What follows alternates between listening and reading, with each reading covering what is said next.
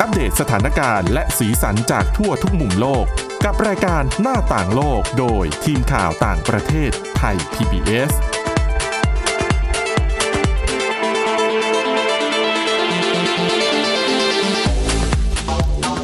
สวัสดีครับ ต้อนรับคุณผู้ฟังสู่รายการหน้าต่างโลกกับทีมข่าวต่างประเทศไทย PBS นะครับ วันนี้อยู่กับคุณกรีนจิราวัตรมาสุข และผมก้าวพงศธรสุขพงศ์ครับ ครับผม สวัสดีฮะ ยังมีหลากหลายเรื่องราวนำมาเล่าสู่กันฟังนะครับ มีทั้งเรื่องเมียนมา เดี๋ยวต่อจากสัปดาห์ที่แล้วนะครับ มีเรื่องของ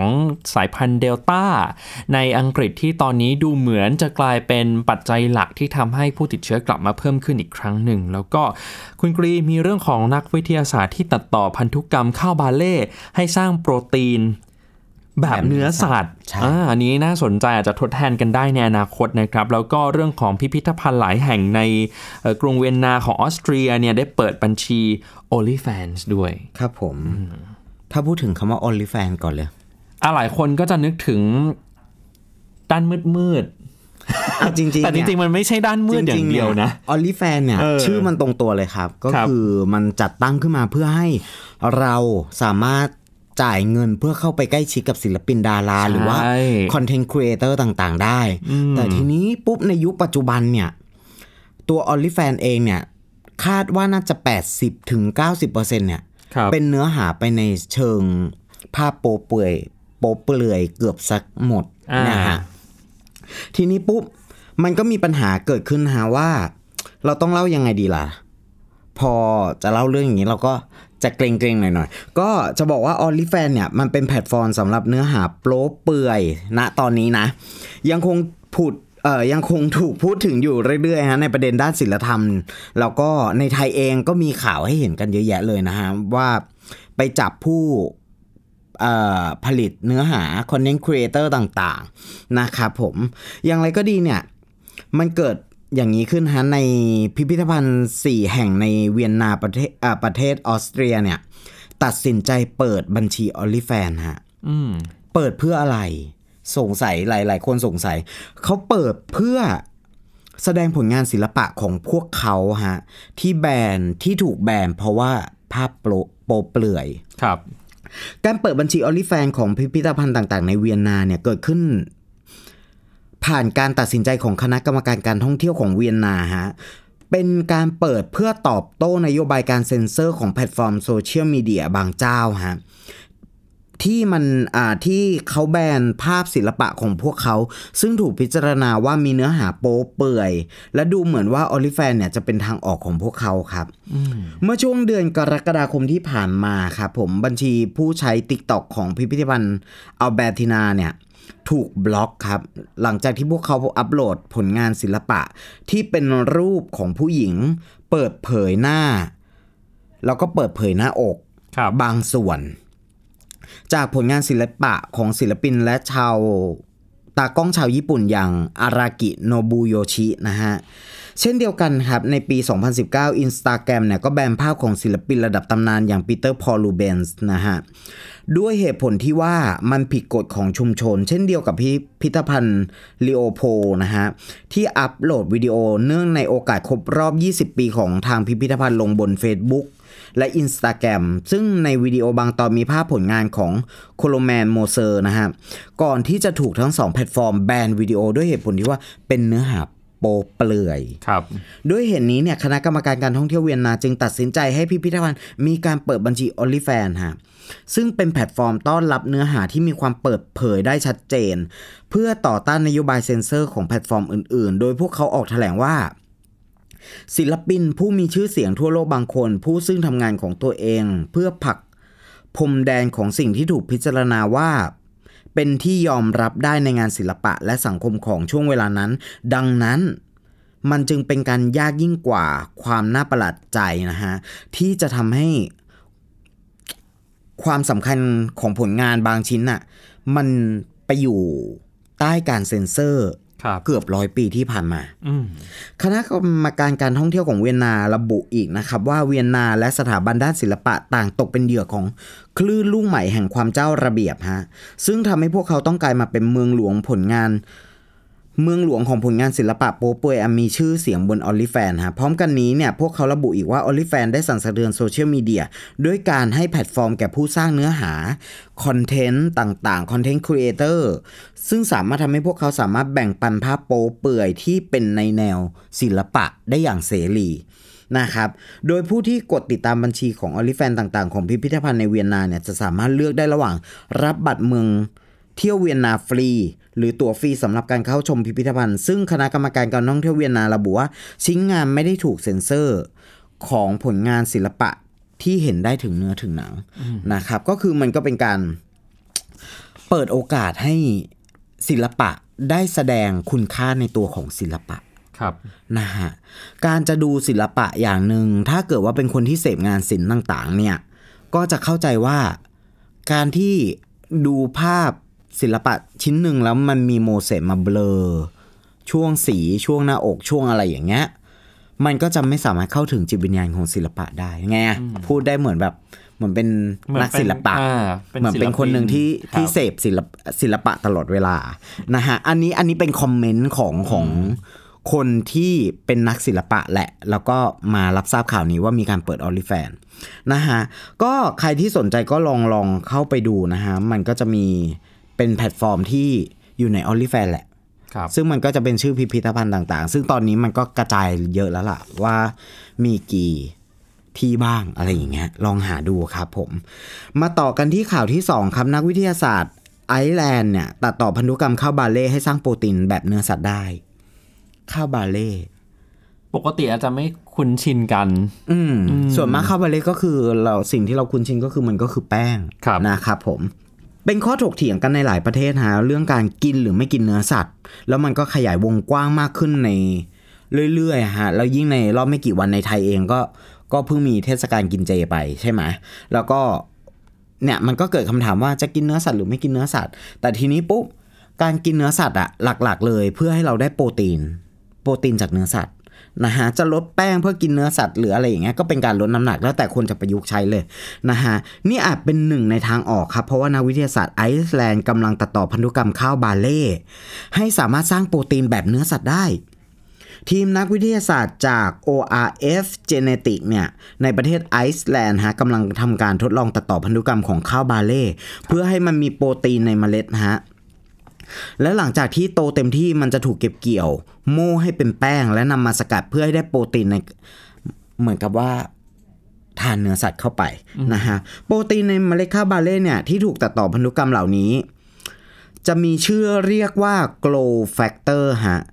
ซึ่งมันเป็นเทคโนโลยีใหม่หลังจากที่ก่อนหน้านี้มีความพยายามของนักวิทยาศาสตร์ทั่วโลกเนี่ยในการสร้างเนื้อจำลองจากห้องทดลอง แต่ต่างจากการทดลองโปรตีนเนื้อสัตว์จำลองทั่วไปเพราะ glow factor เนี่ยทำขึ้นจากพืชอย่างข้าวบาเล่โดยตรงครับจะเห็นว่าที่ญี่ปุ่นน่ะจะมีการทดลองว่าทำแป้งมันสับปะหลังอ่าแป้งมันสับปะหลัง ให้มีรูปร่างลักษณะคล้ายกับเนื้อวากิวอืมมีการทำให้ คล้ายๆ กับเนื้อสัตว์ชนิดอื่น ๆ เนื้ออกไก่เนื้ออะไร โดยใช้เครื่องพิมพ์สามมิติเนี่ยในการพิมพ์ขึ้นมา ทีนี้ปุ๊บมันก็เกิดคำถามว่า เราวิกฤตถึงขั้นแบบว่าจะต้องเตรียมตัวรับมือแล้วใช่ไหม ในการที่จะไม่มีเนื้อสัตว์สำหรับบริโภค เพราะฉะนั้นตอนนี้มันก็เป็นการวางแผนในระยะยาวแหละฮะว่า มันควรจะหาอะไรที่มาทดแทนอย่างเช่น ก่อนหน้านี้ก็จะมีการกินยุง ใช่ไหมกินแมลงกินแมลงใช่ไหครับเรื่องความมั่นคงทางอาหารเนาะกินยุงเนี่ย เห็นในแถวๆแบบประเทศยากจนประเทศโลกที่3ที่ครับเขาจะเอากระมังตบยุง แล้วก็เอาเนื้อยุงเนี่ยมาทำเป็นเบอร์เกอร์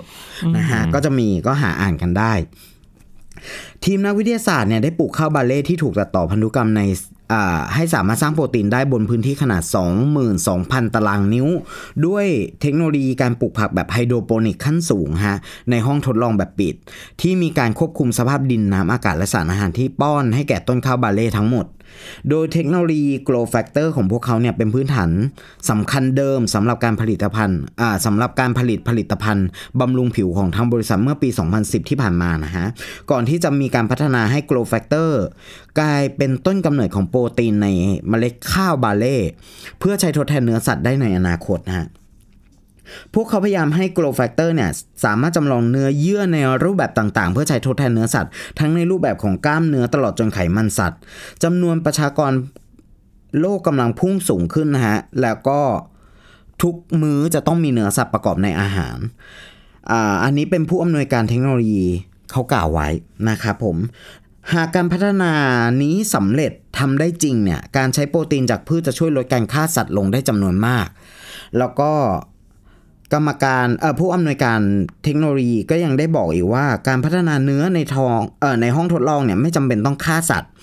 เพียงแต่อาศัยสเต็มเซลล์ของพวกมันนำมาต่อยอดฮะเพื่อพัฒนาเนื้อสัตว์ในห้องทดลองต่อไป เพื่อลดมลภาวะให้แก่โลกรวมถึง แสวงหาแหล่งอาหารใหม่ๆที่มี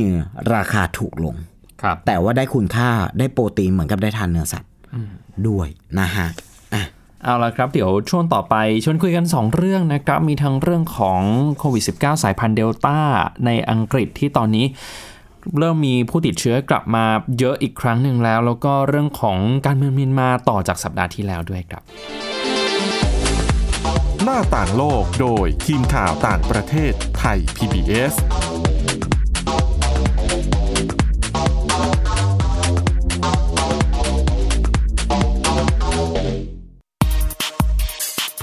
ยาศาสตร์อยู่รอบตัวเรา มีเรื่องราวให้ค้นหาอีกมากมาย เทคโนโลยีใหม่ ๆ เกิดขึ้นรวดเร็วทำให้เราต้องก้าวตามให้ทัน อัปเดตเรื่องราวทางวิทยาศาสตร์ เทคโนโลยี และนวัตกรรมที่จะทำให้คุณทันโลก กับรายการ s c i e n t e c h ทุกวันจันทร์ถึงวันศุกร์ทางไทย PBS Radio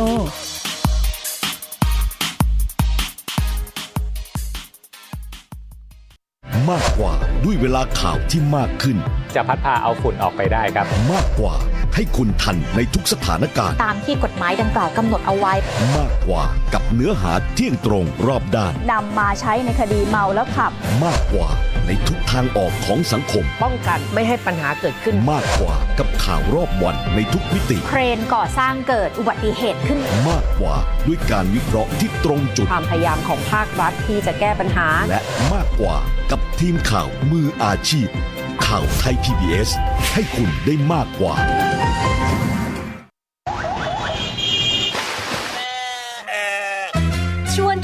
ตะลุยไปให้สุดโลก สบัดจินตนาการกับเสียงต่างๆ ไปพร้อมกัน ในรายการเสียงสนุกทาง www.thaipbspodcast.com และแอปพลิเคชันไทย PBS Podcast แล้วเจอกันนะครับ หน้าต่างโลกโดยทีมข่าวต่างประเทศไทย PBS ก ลับมาสู่ช่วงที่ 2 ของหน้าต่างโลกนะครับ เริ่มต้นคุยกันเรื่องของการเมืองเมียนมาต่อจากสัปดาห์ที่แล้วกันก่อน เพราะว่าสัปดาห์ที่แล้วเนี่ยทิ้งท้ายไว้ในเรื่องของบทบาทของอาเซียนถูกไหมครับครับ ทีนี้มันก็มีปฏิกิริยาจากทางกองทัพเมียนมาอยู่เหมือนกันนะครับ เพราะว่าไม่กี่วันหลังจากที่อาเซียนประชุมฉุกเฉินกันไปวันที่ 15 ตุลาคมเนี่ยไม่กี่วันหลังจากนั้นพลเอกอาวุโสมินอองไลน์ก็มีท่าทีออกมาน่าจะเป็นการถแถลงข่าวครั้งแรก หลังจากที่อาาเซียน มีข้อสรุปว่าจะไม่เชิญตัวเขาเข้าร่วมการประชุม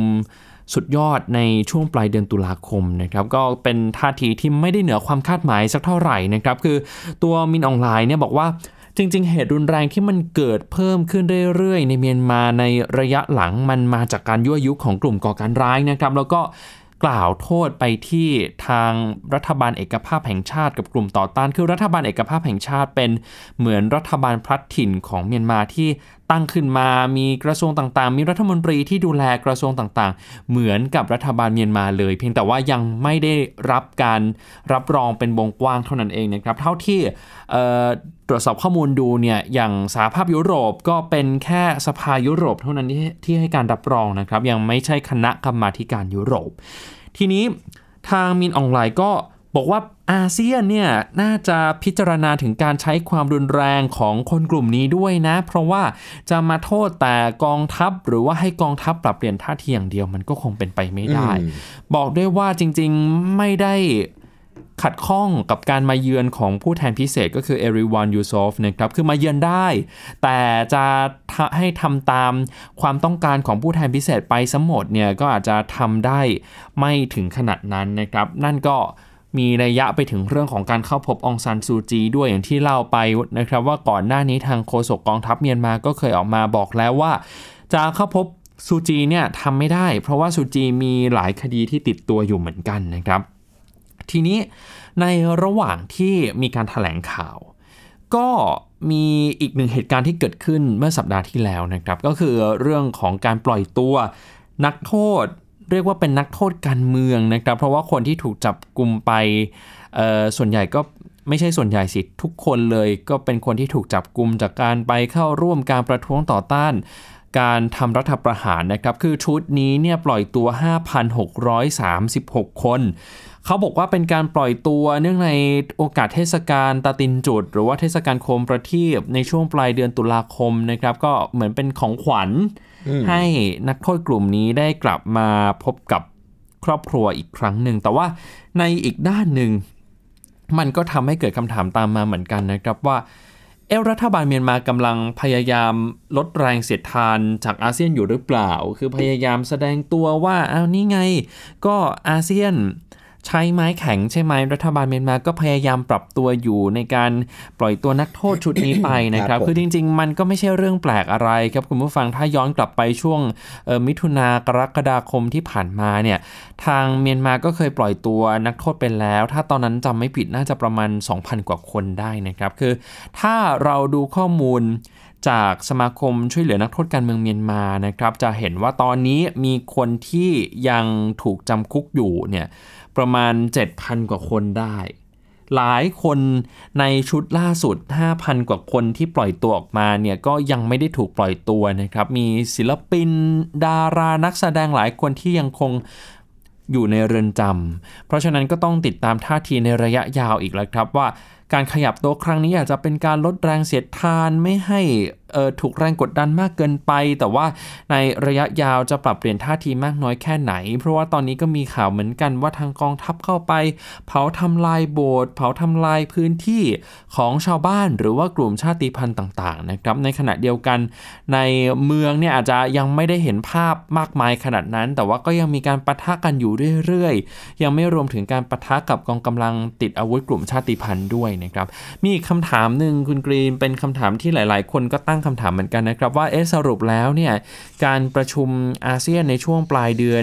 จะเป็นใครที่ ไปเข้าร่วมการประชุม เพราะว่าทางอาเซียนบอกว่าจะเชิญผู้แทนที่ไม่ได้มาจากฝ่ายการเมือง มีการวิเคราะห์กันไปต่างๆ นานานะครับ คือตัวชื่อเนี่ยยังไม่ได้ปรากฏออกมาชัดเจน แต่ว่าถ้าจากการรวบรวมข้อมูลของผมเอง แล้วก็สอบถามคุณกวีจงกิจทาวรสื่อมวลชนอาวุโสที่ติดตามเรื่องอาเซียน เรื่องเมียนมาอย่างใกล้ชิดเนี่ยพอจะประมวลได้แบบนี้นะครับว่าผู้แทนอาจจะ ไม่ใช่อาจจะสิต้องอยู่ต่ำกว่าระดับรัฐมนตรี หรือรัฐมนตรีช่วยอยู่แล้ว ถูกไหมครับ เพราะว่ารัฐมนตรีรัฐมนตรีช่วยเนี่ยก็คือฝ่ายการเมือง หรืออาจจะเป็นผู้แทนถาวรเมียนมาประจำอาเซียนที่ทำงานอยู่ที่จาการ์ตาของอินโดนีเซียก็ได้ แต่ทีนี้มันก็มีคำถามตามมาอีกว่าเอาถ้าเป็นผู้แทนถาวร หรือแม้กระทั่งตัวผู้แทนที่อยู่ต่ำกว่าระดับรัฐมนตรีเนี่ย ไปร่วมงานแบบนี้มันไม่ได้ถูกส่งไปในนามของรัฐบาลเมียนมาหรอ อืมอ่า แล้วแบบนั้นมันจะถือว่ามาจากฝ่ายการเมืองหรือเปล่า เห็นไหมครับ มันเป็นคำที่มีความลักลั่นอยู่มากทีเดียว มันก็เหมือนกับที่ผมตั้งข้อสังเกตอะว่าบอกว่ามา อ่า ไม่ใช่ตัวแทนจากทางภาครัฐ รัฐบาลทานของเมียนมา อ่า แล้วถ้าเกิดว่าเป็นนักธุรกิจที่ได้ผลประโยชน์จากการครอบครองของรัฐบาลทหารเมียนมาล่ะ อย่างนี้จะถือว่าถูกเข้าตามเกณฑ์ตามกฎเขาไหม ใช่อะเป็นนักธุรกิจอย่างคุณกรีนว่าแบบนี้เป็นบุคคลทั่วไปเลยครับ แต่ว่ามีสายสัมพันธ์กับรัฐบาลเมียนมาที่ดี แบบนี้จะถือว่ามาจากฝ่ายการเมืองหรือไม่ อันนี้ก็น่าคิดเหมือนกันนะครับ แต่ทางนี้ทางนั้นเนี่ยมันก็มีปฏิกิริยาในโลกออนไลน์มากมายครับ อย่างคุณคินโอมาผู้ก่อตั้งกลุ่ม Progressive Voice เป็นกลุ่มด้านสิทธิมนุษยชนเนี่ยนะครับเขาก็แสดงจุดยืนบอกว่าต่อต้านทุกคนที่เป็นผู้แทนจากรัฐบาลทหารคือ ไม่ว่าคุณจะมาจากฝ่ายการเมืองหรือไม่ก็ตามแต่ถ้าคุณเป็นผู้แทนจากรัฐบาลทหารเนี่ยขอต่อต้าน เป็นคนหนึ่งนะครับที่ออกมาแสดงจุดยืนแบบนี้ เพราะจริงๆ ถ้าคุณผู้ฟังลองไปดูในเว็บไซต์ข่าวเนี่ยแหละครับใน Facebook ในอิรวดีในเออเมียนมานาวเนี่ย มีหลายคนไปคอมเมนต์ไปแสดงความคิดเห็นกัน แล้วก็เป็นแสดงความคิดเห็นในเชิงแบบนี้ทั้งนั้นว่า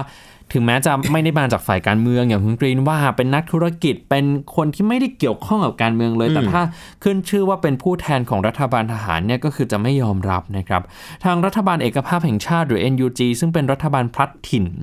เขาก็ออกแถลงการเหมือนกันร้องขอให้อาเซียนคัดกรองผู้แทนเมียนมาที่มีความเป็นกลาง ไม่ฝักใฝ่ฝ่ายใดนะครับ แล้วก็ บอกว่าตัวเองพร้อมนะที่จะเสนอชื่อผู้แทนที่ไม่ได้มาจากฝ่ายการเมือง ให้อาเซียนพิจารณาด้วย ผมถามคุณกวีไปว่าเรามีโอกาสจะได้เห็นภาพผู้แทนจาก NUG ได้เข้าร่วมการประชุมอาเซียนไหมก็ยังไม่นะครับ คือคุณกวีบอกว่าแทบเป็นไปไม่ได้เลยด้วยซ้ำที่จะเห็นภาพผู้แทนจาก NUG หรือว่ารัฐบาลพลัดถิ่นไปเข้าร่วม ซึ่งมันก็เป็นเหตุผลที่ฟังขึ้น เพราะว่าถ้าจะมีความเป็นกลางจริงก็คือ จะต้องไม่เข้าข้างทั้งรัฐบาลทหารด้วย จะต้องไม่เข้าข้างทั้งรัฐบาลของพลัดถิ่นด้วยนะครับ แต่อันนี้ก็ความเป็นกลางก็ขึ้นอยู่กับการตีความของแต่ละบุคคลอีกแหละว่าเป็นกลางในลักษณะไหนอันนี้ก็ต้องจับตามองกันต่อไปนะครับ ว่าสรุปแล้วผู้แทนเมียนมาที่จะปรากฏตัวในที่ประชุมในช่วงปลายเดือนตุลาคมจะเป็นใครกันแน่ อันนี้เป็นโจทย์ที่เรายังต้องดูต่อไปว่า ที่ประชุมจะมีความคืบหน้ามากแค่ไหนในเรื่องการแก้ปัญหาด้วยนะครับ อีกเรื่องหนึ่งเรื่องที่น่าจับตามอง แล้วก็ไม่ได้คุยกันมานานมากเหมือนกันนะครับ เรื่องของโควิด -19 ตอนนี้หลาย ๆ ประเทศก็เริ่มทยอยผ่อนปรนมาตรการกันไปแล้วนะครับ อย่างออสเตรเลียเนี่ยสิงคโปร์หรือว่านิวซีแลนด์บอกเลยว่า โอเค ตอนนี้จะไม่ไม่ ใช้ยุทธศาสตร์ในการกดตัวเลขเป็นศูนย์และ แต่จะหันมาอยู่ร่วมกับโควิด -19 แทนนะครับ แต่ว่าเรา